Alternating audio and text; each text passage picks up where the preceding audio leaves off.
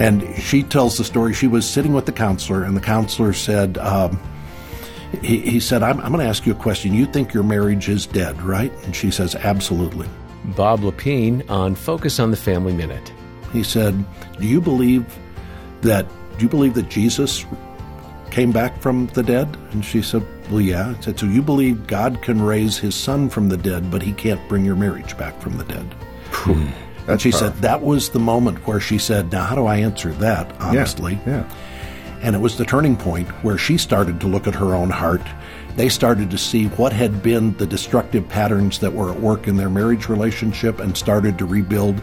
Today, this is a couple that's helping other couples, speaking and doing counseling, and God's using them in a great way. But their marriage, it was one that, for all intents and purposes, was over until they began to see things differently. Hear more at FamilyMinute.org.